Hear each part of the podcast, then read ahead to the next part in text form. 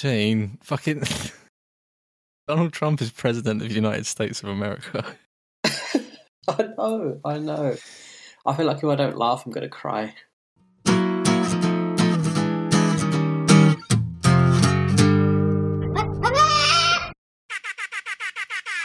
Dean, Carl.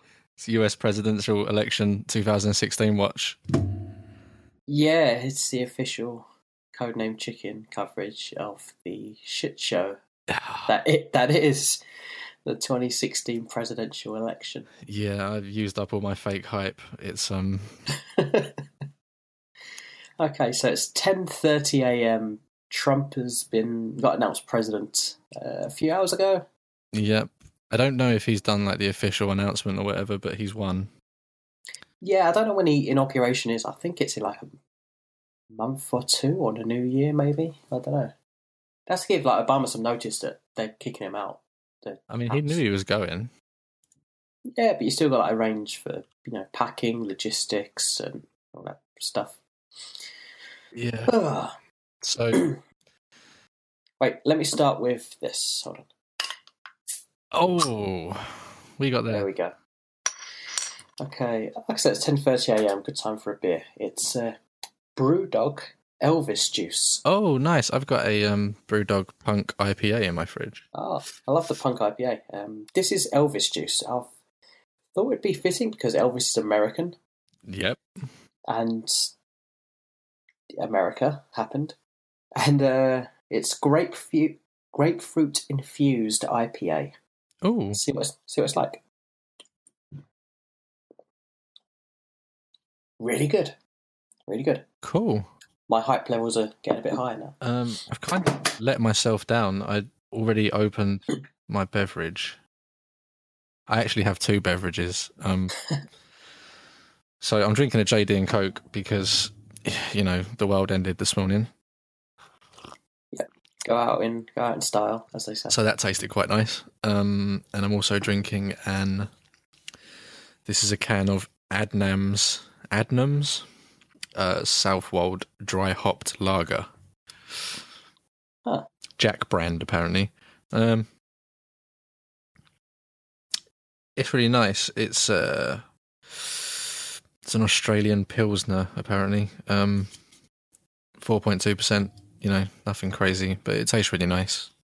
Kind of bitter. This is six point five percent. So it's very fruity. It doesn't taste too grapefruity, and as you can tell, we're terrible, terrible beer critics. Uh, yeah, I, I mean, I don't particularly. I'm not. I'm not one of those, you know, that gets super snobby about beers. Um, I just dislike that when you walk into a pub in this country, you've got a choice of like Foster's, Carling, Carlsberg, Kronenbourg. Like, places are getting better about you know stocking the sort of craft beers and the the small batch beers and stuff. So like I said in in the past, I love this idea of voting with my wallet, and my wallet votes for the craft beers and the small batch beers. Yeah, they taste a lot more interesting, taste different, They and don't taste like piss. yeah, and they don't taste like piss. But I tell you what, it does taste like piss. I mean, it's going to be Donald Trump, isn't it? Something to do with Donald Donald Trump. Something Because this is the-. I was, I was hoping I'd know where to take that sentence once I said it, but it's it's I can't I can't think of anything. Yeah, Here's um, something. Do you yeah. know who is Jill Stein? Yes, she's one of the third parties that probably got a few percent at best. Oh, 1%. One percent, okay. What about Gary Johnson? Yeah, I know him. Um, only because he's a third party. John Oliver done some show about the third parties a week or two ago. Hmm. Uh, What about this person uh, no one's heard of? Hillary Clinton. Who? Yeah, right. I mean, I've never heard this name before. Yeah. Um, whoa. Phone tried to commit suicide. I mean, I can't blame My it. phone was in a. Yeah, I can't blame it either. It's uh, trying to vibrate its way off the desk. There we go. Um, yeah, no, no one was really talking about Clinton that much. Everyone was talking about Trump, and that's what made me. I knew Trump was going to win. I felt it. We we spoke about two thirty this morning, I think, maybe a bit later. Um, and you said, "Call it. Who do you think is going to win?" And we both said Trump. That was like nine o'clock last night. Oh, like really? twelve hours ago. Jesus, Twelve hours ago, yeah. I went to bed like midnight. fuck. I, I mean, I was working, so I was up all night. Um, the real unsung hero here is my main man, Vermin Supreme. I haven't heard of him until ten minutes ago when you said, said his name. Duda pulled in 0.7% of the vote, um, the best I can tell, which is only 0.3% away from Jill Jill Stein, who is from a legitimate political party.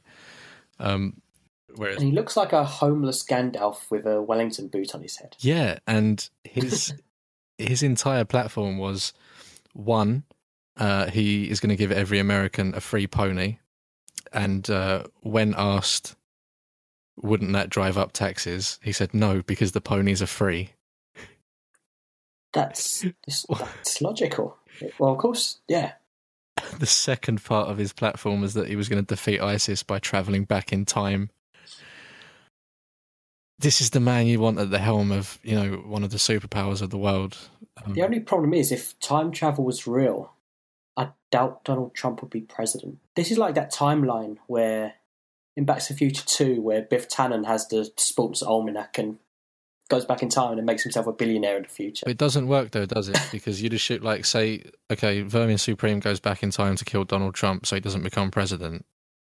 But if he's been killed in the past, then he doesn't run for president, so Vermin Supreme doesn't go back in time to kill him so he doesn't become president. You know what I mean? oh god, yeah. Also, yeah. It's parallel universes thing. It's um Hmm. string theory. That's probably what that Yeah. is. Oh, deep, deep. I know we lauded this as the uh, codename Chicken 2016 United States presidential race special. Honestly, it's a little bit depressing, and uh, I I'm not entirely sure. I mean, we're both British and know basically Yeah. fuck all about, about the electoral No, system. I, I know absolutely nothing about Trump, Trump and his policies, Clinton and her policies. I know more about Vermin Supreme and his policies than uh, them two now. I know the whole of Vermin Supreme's manifesto. Um, I don't know specifically what Clinton was promising, and you know, regardless, it probably wouldn't have happened anyway. Um, I know some of what Donald Trump was running on, and I know that for me, they seemed like good things, which is weird because he's been lauded as this big sort of pantomime villain, sort of. yeah, I mean, I can completely back Trump's plan to put a taco truck on every corner. I fucking love taco trucks. And especially because we get really shitty Mexican food here in the UK. I, ah, I love going to America and getting proper, proper. I say proper Mexican food, but more proper than what we get over here. Wouldn't that require Mexicans inside the country, which is something that he definitely doesn't want? Hmm. I remember when he tweeted that picture to say the best tacos in New York could be found at Trump Tower Wow. restaurant. There's a picture of him eating this taco bowl. You know when they make a bowl out of a taco and then just fill it with stuff. Is it a taco or is it a taco? Taco, Taco Bell. Taco Bell. I, I don't know. America's weird, yo. But yeah, taco trucks in every corner. I'm looking forward to seeing that in America's future. Not going to happen. He doesn't realize that when you build a wall all the way around Mexico, then Mexicans can't get in. So there's no one to man the taco trucks. Unless they're manned by, like, you know, Aryans, um, and then there won't be, like, legitimate tacos. I don't think. Hmm. Sad state of affairs. But I, I see a lot of affairs. I see a lot of parallels of what happened in New in America with what happened with Brexit over here.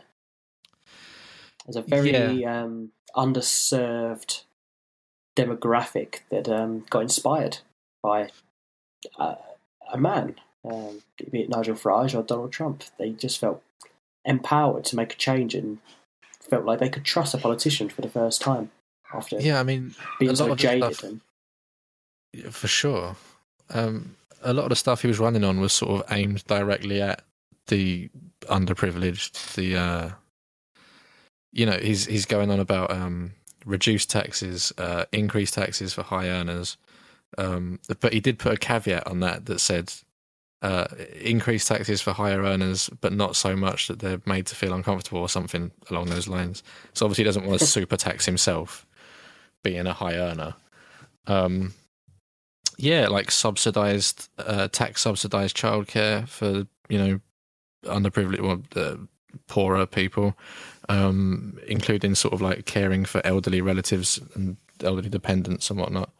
Um, a lot of sort of nice things like that that appeal to you know an underserved demographic. Yeah, which is to be fair a fucking huge chunk of the country. Yeah, of any country. I mean, let's be clear. He is. It's it's nice to see politicians start to recognise in people, but it's the wrong kind of politicians. I think the wrong kind of politics altogether. The whole yeah, I mean, it's, it's pleading to their ignorance. You know, like mm. yeah, you're in this bad state, you're in this low income state because of immigrants and all this stuff. And um, well, maybe it's actually Brexit, people oh, like Donald Trump. yeah, exactly. Yeah, exactly. Well, that's the thing. Donald Trump has, like said, you know, we're against the establishment. You know, we want to tax these businesses, and you know, Donald Trump is one of them businesses, just like Nigel Farage was one of them bankers who, you know, worked within that high level financial stuff. You know, he's not. They're not men of the people. They're, you know, born into wealth and just trying to market himself as you know, your average Joe or whatever it is. But the biggest thing that I've got fear of is after Brexit, we started seeing some hate, a lot of hate crimes. Uh, hate crimes yeah. went up, and violent hate crimes, and that's bad in our country. But then again, our country is not a country with guns. It's also not a country with 300 million people in it. Yeah, exactly. So if you can imagine them kind of hate crimes escalating with guns, I don't even want to imagine what could happen in America should that kind of um, them kind of people feeling more empowered to take action upon themselves and yeah, mm. no, it's, it's horrible I mean, it's, to think about. It's already happening in Germany, right? Um, it's some kind of, I think it's against Spanish people in general. Um, I'm not sure why Spanish. I didn't really read into it too much. It's just you know stuff that's popped up in my Google Now feed. But I keep seeing these articles and articles and articles about um, like lawlessness in Germany and the sort of race fueled hate crimes and stuff. And it's like, you're right. You're absolutely right. If if you know if they had guns there, you know, if they could walk into a shop and buy a fucking assault rifle, the the the damage on that scale would be insane. Like, and this is another one of the things he was running on. Like, he absolutely wants to protect the citizens' rights to bear arms, which is, I think, the Second Amendment. Again, yeah, in case you, one of them. yeah, in case you couldn't tell, we're not American, so. Um, I know. I know the fifth American is the freedom of speech because you can. Is it? Well, that was the first. No, that's the first. The fifth one is the one that you plead when you don't want to talk to uh, the police. Yeah, when you don't want your freedom of speech. Yeah, so, yeah, I don't want that. now I want my freedom not to speak. I want my freedom to uh, remain silent until uh, I can afford a lawyer. He's very adamant about like you know keeping the right for people to be able to walk into a shop and buy a gun. Um, you know, and this is this is a a constitution that was written. I mean, however long ago? Well, like a hundred, uh, more than a hundred years, like however long ago, a long time ago. Um, the world has changed since then a lot. The world is completely different now. Um, maybe you know, maybe if everyone didn't have guns, maybe the world would be yeah. a nicer place. But yeah, that's I don't think that's for us to. Um... But how do you protect yourself from people with guns if you don't have guns? Yeah, I mean that's the thing. Like, if, if your neighbour's got a gun and you don't have a gun, you're automatically a, like a, a victim. Nothing, nothing will happen to you, but you're you're already a victim because you don't have a gun. You can't defend your castle. There's so much that's messed up with American politics. Um, it's just a shit system. It's a fucking shit system. Let's let's ditch this. This is yeah. Let's let's move on to something less controversial. Apart from, uh, I don't know if you get less controversial. I know. Uh, I know. I've got something. I know you've got something. Um, yeah. I'm going to tuck into this JD and Coke, and why don't you give me your something something? Sutton, Sutton. Okay. So, um, if you was listening last week, you'd know I was in Ireland in the Úll Conference, Yep. Which is a conference for people who's into the Apple industry to chill out with each other and learn new things. Úll is Irish for apple. Yeah, it's it's a lot of uh, yeah, that's right. So, um, one of the things I'd done was um, played this game called Secret Hitler. because of how Joseph Goebbels you are. Yeah, so if you remember again last week, I got uh, uh, an email for a friend who confirmed who, who compared me to Joseph Goebbels. Because you're an ad blocker. Yeah, because I have an ad blocker, and Can we um apparently that makes me a bad person. can we make this into a fun game? I know what this game is called now. And I Yeah. promise my hands are behind my head. They're not Googling. I want to guess what this game is.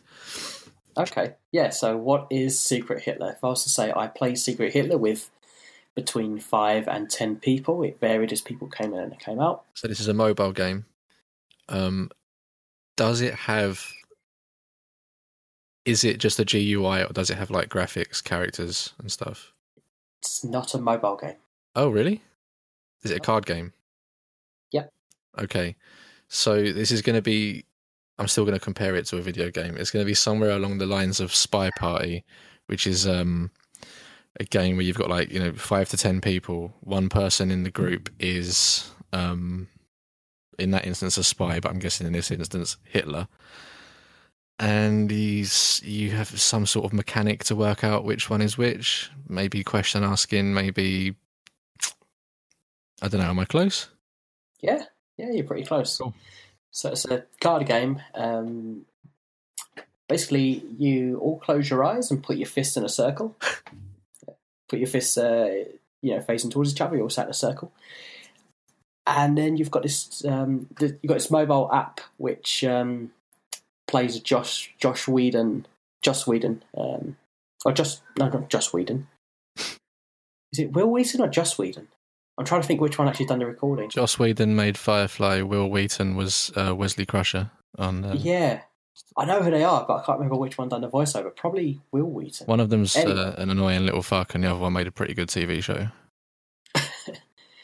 Anyway, it's, it's one of them, one of them two. So there's this like voiceover that says, "Everyone, close your eyes and put your hands in a uh, hands out in front of you." And then some of you are fascists, and you've got to open your eyes and you can see each other. And then one of you is Hitler. You put your thumb up, but keep your eyes closed. So, and the rest of you are liberals. So, um, So the fascists know who Hitler is. the fascists know who each other is, who, who each other are, and who Hitler is, and Hitler knows who no one is. He's got to work out who's on his side, Oh, and the liberals, everyone's trying to pretend they're a liberal just so they get unnoticed. And then what you do? You um, the game goes around clockwise. You have the president goes uh, basically you got you someone's a president, and that president marker goes around clockwise, and then the president elects his chancellor. So ideally, if you're a fascist, you'll want to elect another fascist as your chancellor. yeah. Or if you're a liberal, you want to have a liberal as your chancellor. Um, how the game works, you draw three cards, and they're policy cards. Um, and there's a mixture of liberal or fascist cards. And the game is to put five cards down. Um, whoever gets five cards first, liberals or fascists, win the game. Um, and what the president does, he draws three cards, burns one card, gives two to his chancellor, and it's his chancellor's job to enact that policy, enact one of them policies from the cards. And then basically you take a turn, and then, for example, you could give your chancellor a liberal card and a fascist card, and then he's then it's up to him to make a choice whether to play the fascist card or play the liberal card. Um, if you know he's a fascist and he knows you're a fascist, you'll play the fascist card. And it's um, basically you have a round and you talk about it and you talk about the choices made Hmm. and you try to dig a bit deeper. And there's, there's always little other game mechanics in it which make it a bit deeper, but it's a great, fun, super fun game. And it's, um, I think it's made by the people who made Cards Against Humanity. Um, Okay. We actually played with one of the employees of Cards Against Humanity. Um, Alex Cox, and she's also um, playtested Secret Hitler. So she was talking a lot about uh, the playtesting while we were playing it, and that was such a cool experience. And I'm definitely sold on buying it once it's available. Um, it's available for free. Yeah, I'm just looking at the website. Um, it's yeah, you can you can download it for free and print it yourself. Um, but I'm going to wait for the proper printed version to become purchasable because I suck at printing. I mean, it says fall 2016. Um, I mean, that would be now, but I mean, I guess that would be soon. Yeah, it fulfills to the Kickstarters within the past few months, so it was a Kickstarter game. Yeah. Um, and it's a lot of fun. It's so much fun. Um, so on the website, I love this artwork. It's lovely. Yeah, it's really like um, Soviet style, like it's like um, a propaganda poster. Propaganda, like Papers Please. That oh yeah, that game. It's got that kind of yeah. It's so cool. It's just um, my first game. I was Hitler. Cool. And I was just yeah, and that was um, that was quite fun because I had to like keep it secret. I'm I wasn't Hitler, but then again, I don't know. It's my first game playing, and I'm a bit rusty. And... Yeah, I mean, I'll I'll pick that up. It looks like a pretty sweet game. Um, definitely, I I could I would love this. Uh, we're gonna we'll link we'll link to this in the show notes. Um, so, you know, go have a look at this website because I would this piece of artwork where it just says like Secret Hitler and it's trailed upwards to like a a lizard man in a sort of a general's cap. I would love that as a print on my wall. That looks great. I don't know if they'll let me, but if they will, love to. And even it's just quite. I was gonna say it's quite funny. Um, the person who owned the game that we played with, Hmm. he's got a Trump card, which instead of a Hitler card, uh, it's it's, Trump. A, it's Donald Trump. And I want to know where he's got that because um, basically you get a little, little, you get a little, uh, you get a little envelope. Everyone gets an envelope, and it says in there whether you're a liberal, fascist, yeah. and if you're Hitler or not. So um, it looks like you can play as Trump as well. It's probably one of those a Hitler or Kickstarter bonuses. Ah, probably. Like my um my housemate buys or not buys he he backs a lot of card games on Kickstarter because he's a big sort of card game nerd. Um, and again, that's not like a hate speech. He's you know he's I'm a nerd. Dean's a nerd. We're all nerds. Uh, yeah, and I, something I noticed about that is that he always gets there's like uh, stretch goals Mhm. for like special extra card packs and stuff like you'll get a, a pack of all hollow cards or uh, like some mini expansions or something. So I mean, the Trump card, I, I guess, would have come from something like that. Uh, maybe there was a Trump and a, a Putin, or you know, Karl Marx or something stupid like that. I don't know, but it, this, this game sounds red. Um, I'd love to get hold of it actually. So much fun. Next time I'm around in London, we'll have to get a group, a few beers. Yeah, I mean, we normally just go and get ramen, but I'm sure we could play this in the. Well, yeah, we could play this in Shoryu. I'm sure they'd be Probably. fine. They love me now. I'm there so much. I've got the um, membership card and everything. I love, I love that ramen place in London. Sure, sure you ramen. I haven't had better ramen, but then you've been to Japan, so you, you probably have. That's the best ramen I've had in England, uh, outside of Japan, rather. Cool. They uh, they have chains, so maybe we'll go to a different one this time, or next time. Sounds good to me. Um, okay, so I went to a friend's house recently. Um, good friend, loved the guy. Uh, he pointed out to me um, I maybe have a tendency to sort of uh, sort of have a downer on new things, if that makes sense. Yeah, you're normally very skeptical and cynical of Uh, yeah. new stuff. Um, the example he gave me, that like within my group of friends, famously, I was not interested in Red Dead at launch um, because I just don't like cowboys. I legitimately, I don't like cowboys. There's two Western movies that I like, and add Red Dead Redemption to that list. That's all three sources of my cowboy media for life. I just don't like cowboys. Uh, but then you know, I played Red Dead at a later date, and it was a fantastic game. You know, it's Rockstar. What do you expect?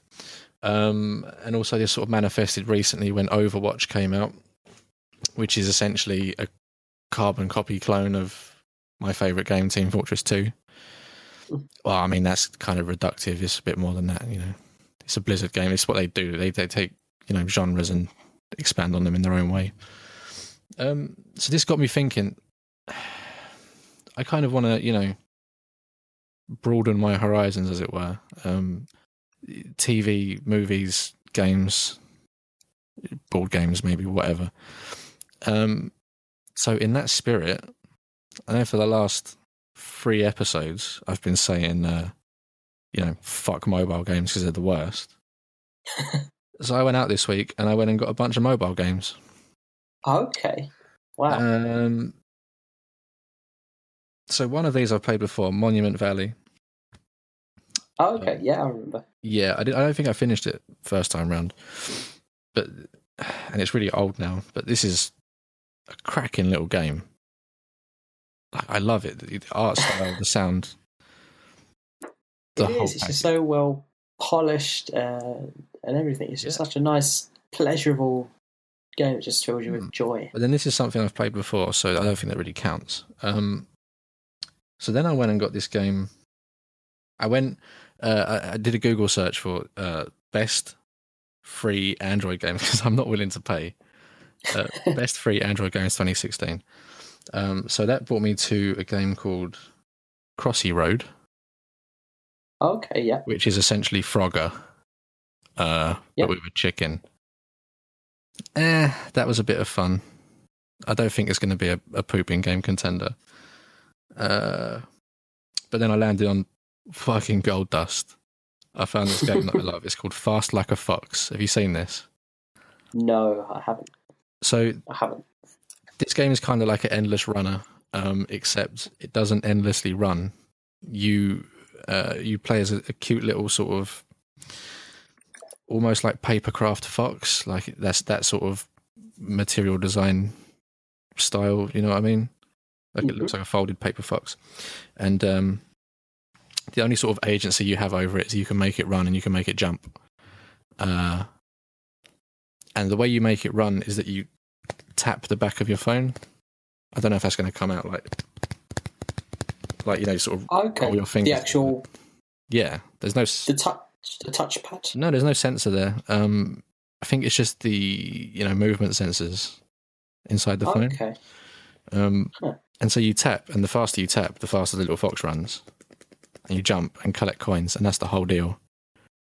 I can see the trailer on YouTube. That's weird. Run by tapping the back of your device. That's so weird. I didn't know you, that was possible to do. I mean, it is just jogging the phone, isn't it? So it's the same as. Um, I, I would assume it maybe doesn't work with all phones, but I know my phone has these gestures so that if I like shake it twice, the camera comes up, or if I do a swivel, see. the selfie camera comes and stuff like that. So I think it has to have a certain type of sensor for this to work probably be detecting the accelerometer mm.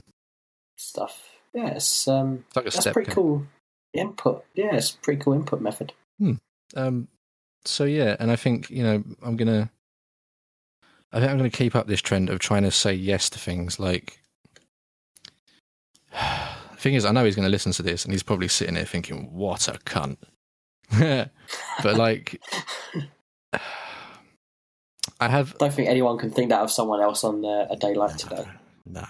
the thing is, the, see, the, the thing, the main thing he brought up with this was Overwatch, right? And I see Overwatch, and I I see that it is a very good game. Yeah, I played the beta. It's a a well crafted game. It works. You know, it's polished. It's shiny. Uh, it, it it does that Blizzard thing. It changes the formula up enough to be their own thing. Um, but here's the deal: in, in the two day beta of Overwatch, I got so fucking angry with that game compared to the now over a thousand hours that I've put into Team Fortress 2 on this account, let alone my other account, um, where I, the game just doesn't make me angry. And like, I don't want video games to make me angry. Do you know what I mean? Like I'm I'm doing it to relax or to you know blow off steam. I don't want to get angry. I discovered that a long time ago. That's where I pretty much um, cut frustrating games out of my cycle. Um, like what? Um, I don't have as much time as I used to dedicate to games, and Mm. that means when I play online games, I'm typically not that good um, as people who play it regularly.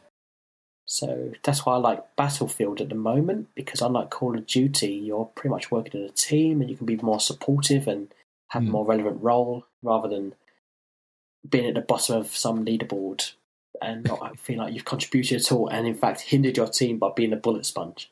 Dude, you example- haven't even prestiged. I haven't. I haven't. I've, I've, I've never prestiged Yeah, but because I normally get bored of Call of Duty before, long before I hit the prestige level. that's it. Um, so I think, uh, you know, and Tom, I know you're listening to this, you big goober. Uh, I think I might get Overwatch. Hmm. And here's the thing: like, I haven't felt. I mean, it did make me angry, but I also enjoyed the game greatly. I feel there's things I definitely don't like about it, but that's just me comparing it to Team Fortress. Like, I dislike that you pick a class, and that class is essentially going to stay the same forever. Like, it'll be a guy with a machine gun and a grenade, and he's always going to have a machine gun and a grenade. Whereas in Team Fortress, I can pick Demo Man and you know change my grenade launcher to be a sword, or change my grenade launcher to be like a, a cannon, or you know, and the, and the playstyle changes on the fly like that. Um, but then there are more it classes. Well, Team Fortress 2 didn't start off like that. So is it because Overwatch is very early in its life cycle to have these changes? I think we've would require a lot of rebalancing. So there's 21 cl- or 22 now because that ARG finish and there's a new character now. Um, so 22 classes. If you look at the way Team Fortress is set up, there's at least sort of three, three discrete loadouts or three discrete primary weapons, shall we say, for each class. That um, and I, and I mean, there's more than that, but these are the ones that like specifically change playstyle. So So, like melee, short, and long range. kind of like say for soldier you've got your stock rocket launcher it's you know it's pretty good it hits things does damage it hits the floor it does splash damage no frills and then you've got uh the thing called the direct hit does fuck all damage on splash but it does insane amounts of damage when you directly hit something with it or you have the airstrike which does literally no damage if you're standing on the ground but if you're up in the sky say from a rocket jump or whatever it does crazy damage and fires really quickly.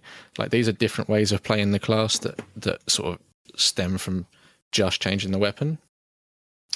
And you kind of don't get that with Overwatch. And I think with 22 classes, if you had that amount of, you know, change, like the, that amount of weapons, say, to change between the classes, the balancing would just be fucking impossible. Yeah. it would. It would just be fucking impossible. Yeah, well, not every game has to be Team Fortress 2 then. Every, I mean, this game's doing something slightly different. But it is obviously. Blizzard's take on Team Fortress 2. That's the thing. Like it is. yeah, oh, it is. It's um, It can't be Team Fortress 2, so it has to be something just different enough to warrant, Mm. you know, not being copying, essentially. But here's the thing: it is and will be more successful than Team Fortress 2. I mean, I, I don't have any qualms about that. The the TF2 player base isn't going to go anywhere anytime soon, but Overwatch already dwarfs it. You know, probably on a scale of like three to one. I didn't know that. Um, but then again, with Blizzard, they're super shit hot about balancing and updates and community support. So Yeah, they really are. it's it's going to be a great game. regardless. it is a great game regardless. Yeah, I mean, I, you know, It's just a, just a game in a similar genre. It's um, Yeah, it does, it does a lot of things that I really like. Like, you know, it's coming from a lot of time in Team Fortress. It's familiar enough to me that I jumped into it. The game modes were no surprise. I knew exactly what I was doing. Um, I had some idea of how to play the classes before I even played them, just from how similar they are to Team Fortress classes. So you have the guy Junkrat. He's essentially a demo man. Uh, you have uh, Pharah is essentially the soldier, except like there's no skill in rocket jumping. She just you just press a button and jump. Um, so it does a lot of things that I love, but it just made me angry. it just you know just I can lose in Team Fortress and be like, oh fuck, whatever. I'm not that fast. But to lose in Overwatch just for some reason makes me fucking just super angry. I don't know why. Hmm. I thought I was doing really well when I first played Overwatch because I was playing the beta. Yeah. I thought I was doing really well because I was like stomping all over the other team. I was like, yeah, this is the best. And then I realised that it, it was like some dummy game with the AI. it wasn't actually online. Oh, Dean. So what the hell? Yeah. Um, oh. So they gave me like a big burst in like online confidence. Like, yeah, I've got my FPS skills back. And it's like, no, I haven't. I really haven't. How's your KDR, brah? Yeah, my KDR was like rocket. I, I was like making kills and staying alive. And, yeah. Hmm. Speaking of KDR, um, after we talked about it, I think last week, I am 100% reinstalling uh, Unreal Tournament. Oh, okay. I just I just have that itch for like fast paced sort of skill based shooting. Hmm. I've taken a break from Metal Gear Solid Five. I'm thinking of starting it back up again. I'm sure I saw you playing it yesterday. Yeah, I did. I, I had like a little five minutes, just taking over a few bases, doing a few side missions. Yeah. Nothing exciting. But I really want to get the story missions out of the way, just so I can be depressed knowing that there's going to be no more. It's the problem is that they're so few and far between. Do you know what I mean? Yeah. Like they're so interspersed with all these pointless side quests. And it's actually quite good that we've come back to Metal Gear because I got a bit of criticism from someone I know who listened. Okay. Based on what I said in episode one.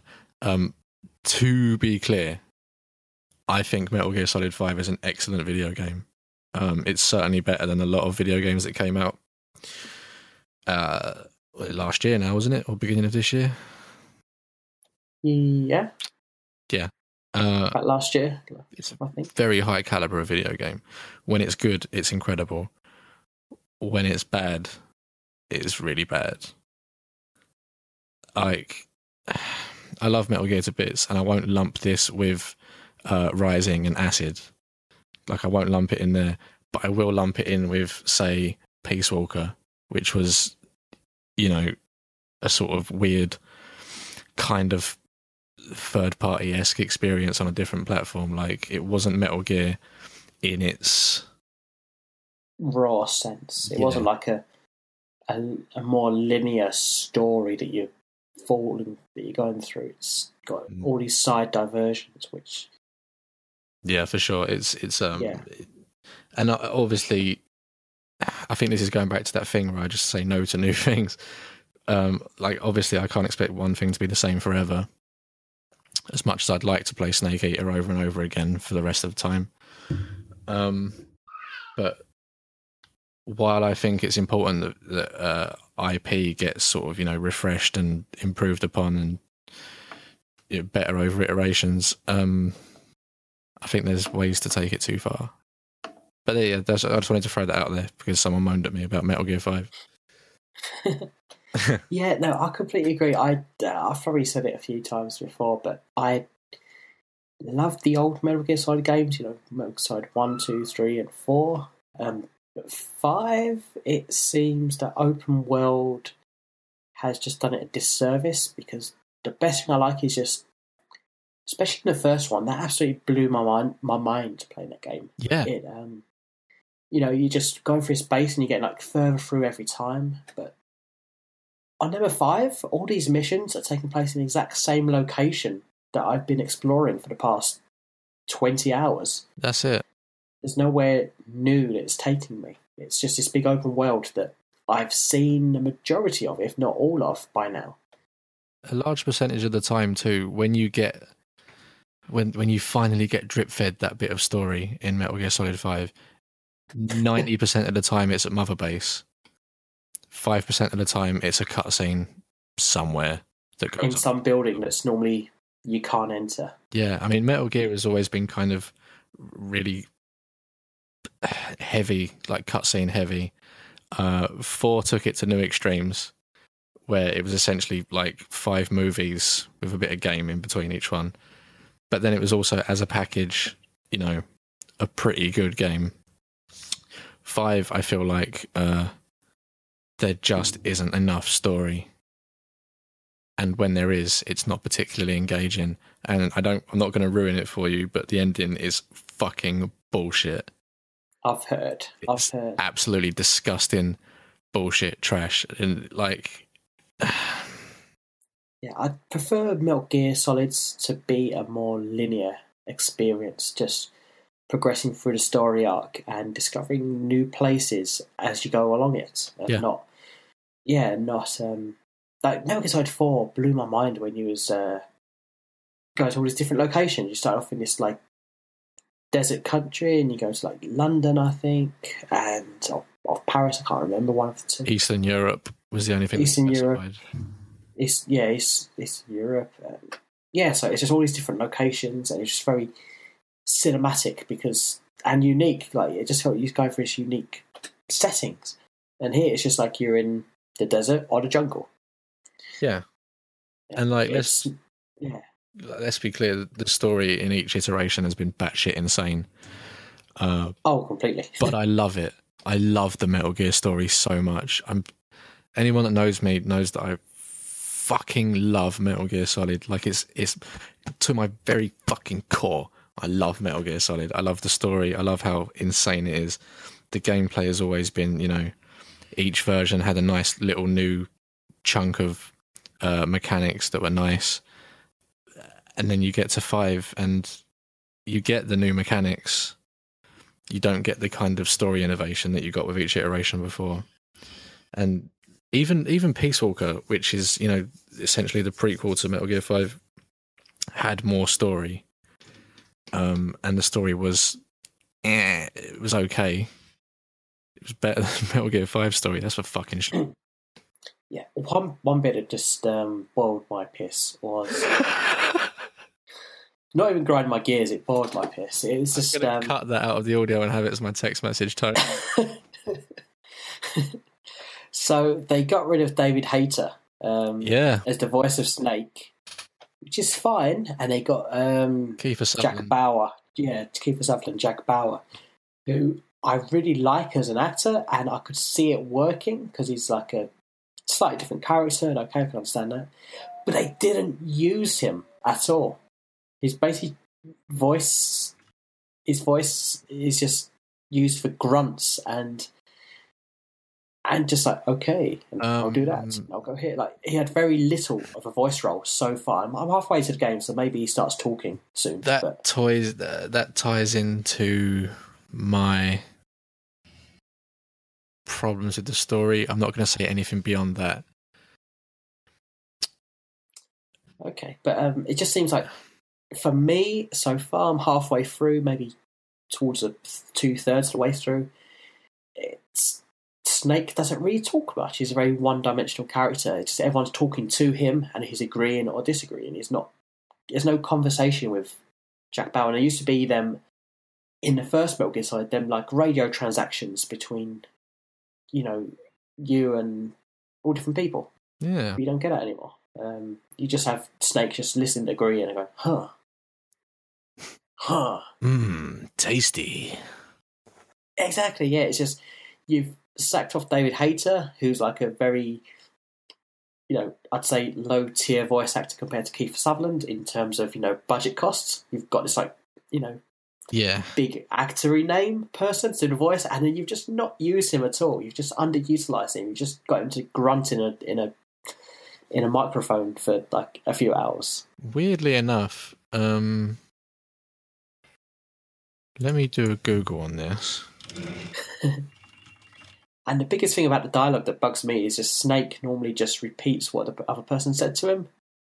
Like someone goes, "Oh, there's a there's a nuclear Metal Gear." He goes, "A nuclear Metal Gear." Yeah, I don't want to ruin this for you, but that's, that's Huh. going to come into play. Um, Yeah, I started dropping hints about nuclear stuff in the story, so that's so oddly enough, uh, you finished Metal Gear Solid Four, right? yeah, yeah. Uh, so Big Boss in Metal Gear Solid Four isn't David Hayter. Oh, okay, the um the really old guy. Yeah, when he turns up at the end and uh, stops. Spoilers for a seven-year-old game, people. uh, when he stops old Snake from killing himself. Um, yeah. And here's the thing about that. Uh, so, fuck, Ground Zeroes. Um, you've gotten to the point in in in uh, Metal Gear Five. I'm going to try and be as vague as possible, where you meet the girl in the medical bay. Um, yeah, yeah. So you know she's still alive. Yep, she's still alive. She didn't blow up at the end. Yeah. So at the cool. end of Ground Zeroes, again, spoilers if you haven't played it, probably not the podcast for you. Mm-hmm. Um, yeah, so at the end of uh, Ground Zeroes, Snake, Master Miller, I, I, I refuse to call him anything else. He's Master Miller, um, and whatever her fucking name is. Who? Oh, Paz. Snake, Master Miller, and Paz in a helicopter. Helicopter gets blown the fuck up. Game ends. But so I'm sitting there going, yeah, but he turns up at the end of Metal Gear Four, so he's not dead. Like he can't be because he turns up in the next game. Um, but you know, five happens, and you know that shit didn't happen anyway, or like it, it was all different, or ah, fuck knows. Who cares? The story of Metal Gear Five is trash. Yeah, this the story is just so. it seems quite straight. Normally, Metal Gear Solid games is straightforward for the first half, two thirds, and it just goes absolutely batshit crazy yeah. towards the end. So if we look at like Metal Gear Four, it's oh okay, you're in. I think it's supposed to be Afghanistan or whatever, but it just says Middle East. Um, you know, sneak through some shit and, and go whatever, and then you get to a bit where you see uh, essentially the uh, Foxhound. No, yeah, Foxhound unit from Metal Gear One, but they're kind of like robotic and and weird, and you're like, oh yeah, oh yeah, this is Metal Gear. the shit's going crazy. There's a fucking wolf robot, and there's a a floating four armed psychic man. Cool. this is where shit kicks off. And while it may have not been, you know, great gameplay wise, there was there wasn't really anything new in Metal Gear Four gameplay wise, but at least story wise, it was you know sort of good. Yeah, yeah, definitely. Um, out of all the games, I'd probably say Metal Gear Solid 3 Snake was my best. But for the first time playing, number two was my favourite because I oh. was very late to it. I only played it when the HD re release happened because I completely missed out on the PS2 era. So you missed out on the uh, the switcheroo. Yeah, that completely blew my mind. Um, I wasn't somehow I went like ten years not being spoiled by that. Wow, Raiden exists. Yeah, I know, and um, I'm glad that you say Raiden because every other bastard says Raiden and I hate it. Raiden. Raiden. Raiden. Yeah. I like in the. Yeah, go on. No, I was just gonna say it just completely blew my mind, and then you just played the whole game as as Raiden after the intro cutscene, uh, after the intro prologue where you play as Snake, and mm. had all these like throwbacks to Metal Gear Solid One, where like, and then at the end it like references that where it's like yeah, we're trying to recreate um, what happened in um, Alaska for Raiden to turn him into yeah what Snake had become, and uh, it turns out all of them, all of them coincidences, which you've, I possibly thought that's kind of lazy. They're kind of reusing what they've done, but there was a whole reason behind it, and that just explains. Like, oh, and that just like blew my mind at the time, and then the ending of Metal Gear Solid 2 as well is probably more relevant today than ever before. Oh. you know, fighting back, back, when, back when, yeah, back when it first came out, that was like science fiction, like you know, stuff like, oh yeah, this is like a dystopian future, like you know, this is what can happen. But yeah, that is kind of real today. All this government surveillance and monitoring and AI, and yeah, it's crazy. For sure, that is one of the best boss fights in the whole series. And to be clear, this is a series that has excellent boss fights from front to back. Um, but fighting the president of the United States with a, I believe they called it a prog blade. was it? It was like a vibrating sword, wasn't it? Yeah, that's the one. Yeah, the like a sonic sword or something. I can't remember what that was called, but yeah, like on a on a roof after a, a giant oil tanker has just crashed into New York. Like that was some cool shit.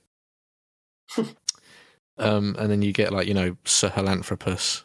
From, uh, I love that word. I love that word. I'm actually going to get a model kit of that. I think. Um, but Metal Gear Rex first because you know Rex, Rex for life. There you go, Rex or Ray. Well, I have to be Rex. I'm, yeah. I, I just love that moment in the climax of Metal Gear Solid One, where uh, mm. he just crushes Cyborg Ninja. When you buy the uh, uh, model kit for Metal Gear Rex, it's made by a company called Kotobukiya.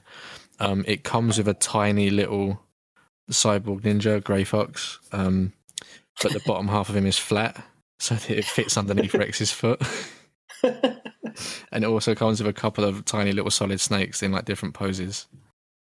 Um, there's one actually in like the sort of prone sniper pose, which is like a little throwback to the sort of cheesy way to kill or cheesy way to fight Rex back in the day. But let's not huh. let's not talk about hacks.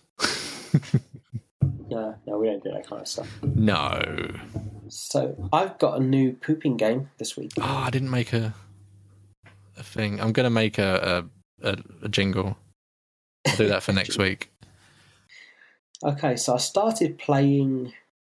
Actually, did you know that Peter Molyneux's got a new game out? What newer than Godus? Yeah, it's called The Trail. Okay, while you're talking about it, I'm going to look at it. You know this, right? yeah, go for it. The graphic style is really cool. It's made by 22 Cans. It's a mobile game. It's freemium and I played the first five minutes, and it's just incredibly boring. it, I don't quite understand what you got to do. You just got to kind of like watch your character walk, and then tap on these mushroom things to pick them up, and then I think you can use them to trade with other people on this big trail that you're walking on. Um, graphically, it looks beautiful. Gameplay wise, it's pretty shit, so I stopped playing. So um, I've been playing this game called Neko-san. So I know that Neko is cat. Yes, yes. So it's his um, Mr. Cat. Don't Mr. ask cat. me why. yeah, so San is like the prefix for Mr. So Mr. Cat. Um, it's this mobile platformer, and it's really cool hmm. because it's just um, you tap once and the cat starts moving, and he starts moving until it hits the wall, and you tap again to jump. And it's just like a puzzle platformer where it's just one tap to do anything and I've been playing it a hell of a lot while pooping. Huh. Um, and you can like do wall jumps, and then there's like mice you can jump on their heads. Um, yeah, it's just very easy. Oh, this game is from tap. a French developer. It means it's impossible it's for me to read anything about it because it's all in French. yeah, and apart from that, it's just got a really nice art style. But um, yeah, Ooh. So. Oh. Quick PSA from us uh, here at Codename Chicken: Do not go to yeah. Google and image search Neko-san. Wow. yeah, don't Should do I that. Ask? It's half naked anime cat girls. Not into it. oh dear. That's ruined my day. Of all the oh, things that happened today, that's what's ruined my day. So I would say Google Neko-san, but apparently don't. yeah, I mean, if you Google it, you're just going to get a bunch of French, and if you go to image search, you're going to get a bunch of sort of rapey vibes. Okay, okay. Um, best thing to do is go to the show notes of Codename Chicken, which is at codenamechicken.church slash four, and that will give you all the games that we've talked about today. Very much so and also the beer that I had, which I highly recommend. It's the first time I've had this uh, Elvis juice by Brewdog.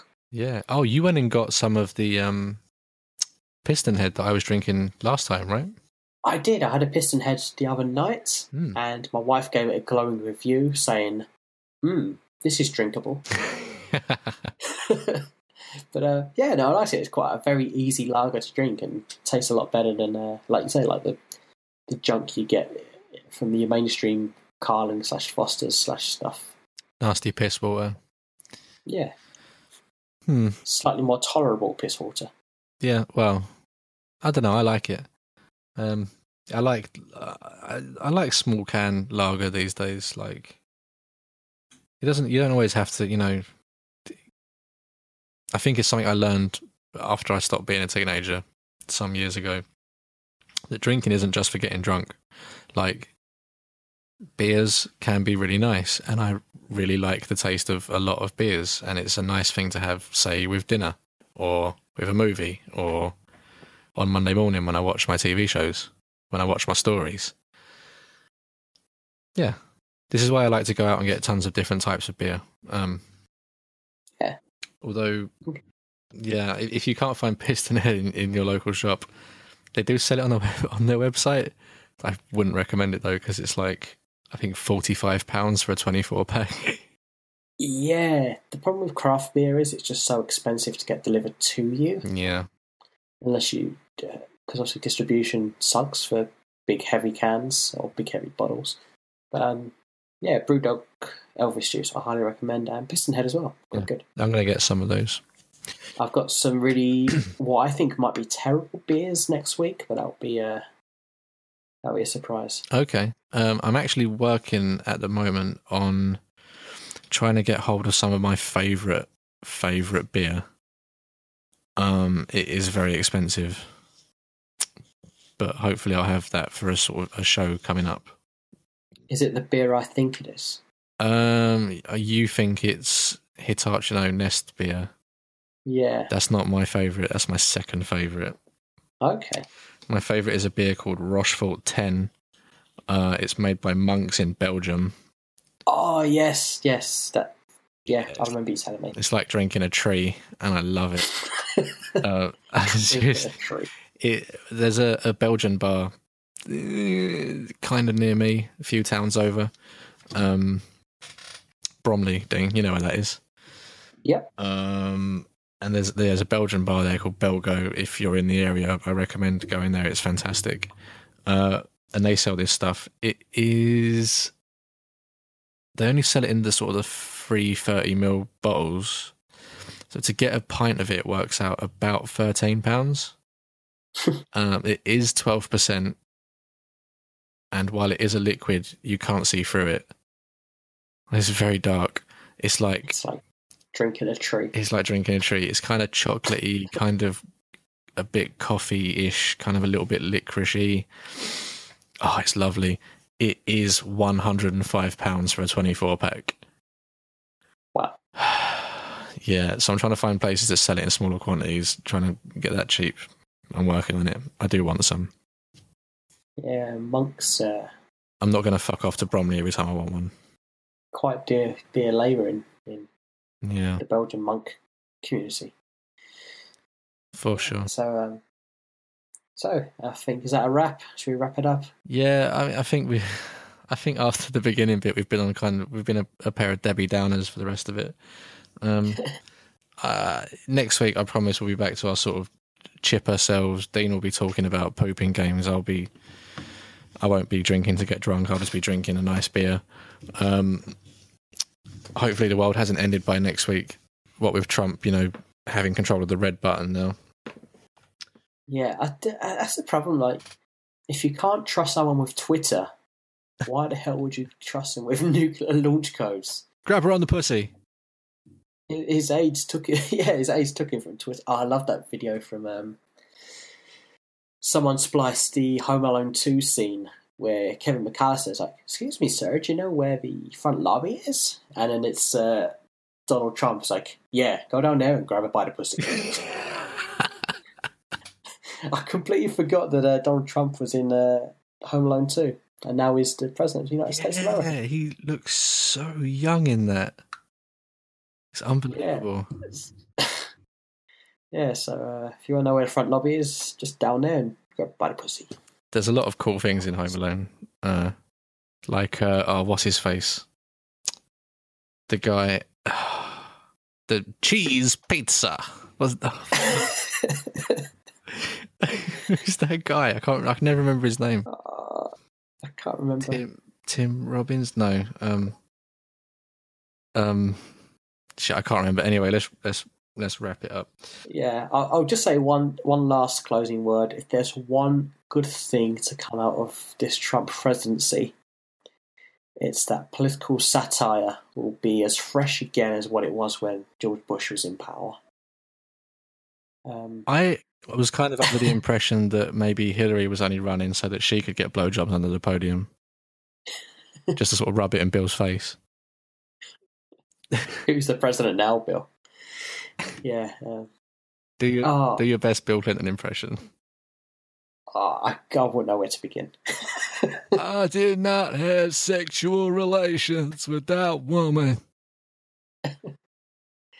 oh, we got to go back to reality now. Yeah. Um, so, as Dean mentioned earlier, you can find us at codenamechicken.church.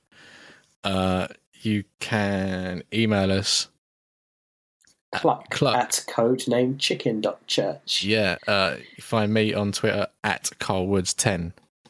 And I'm at Twitter at Dean Murphy. No, at Crafty Dino. At Crafty Dino. That's, yeah, that's my that's my username. Isn't that sort of a Minecraft thing?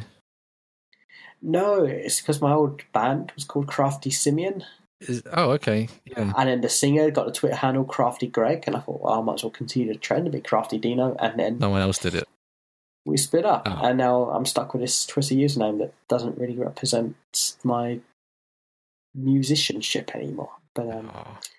I make stuff, so technically I craft stuff, which means yeah, yeah maybe can, uh, you're spending your musical talents ripping off the Home Improvement theme tune for our podcast. Yeah, no one's actually mentioned it. That's the Home Improvement theme tune. Oh. but, uh, but um, yeah, and apart from that, you can find the show at facebook.com slash codename chicken or Twitter at codename chicken. Yeah. And yeah, drop us an email, drop us a tweet, do something. Yeah, we can we can see that you're listening. We know you're doing it. Yeah, we see everything. You can admit it. You can come and talk to us if you want. I mean, if you don't want to come and talk to I get it. I'm not a confident guy. I wouldn't go up and talk to someone. But then this is the internet. You can say whatever the fuck you want. And I think that's been evidenced over and over and over again for the last, you know, 10 years. Yeah, you know you've made it on the internet when you start getting abuse. Yeah, so far we've we've not had many interactions, but we've had some good interactions with people. We have, yeah, and it's been brilliant. Mm. Um, I haven't so, embarrassed myself on Twitter this week. No, you haven't, which has left us a bit short for content. Yeah. Um, so yeah, once again, next week, I think we made a mistake by starting off with the whole Trump shit. I think we'll be a lot more chipper next week. Yeah, I'm sure the world will be a better place next week. Yeah. So this has been Codename Chicken, week four. I like calling it week instead of episode. I think that's pretty good. Um, why why did we why did we decide to call it Codename Chicken, Dean? It was Trump's idea. Oh fuck yeah, fuck that guy.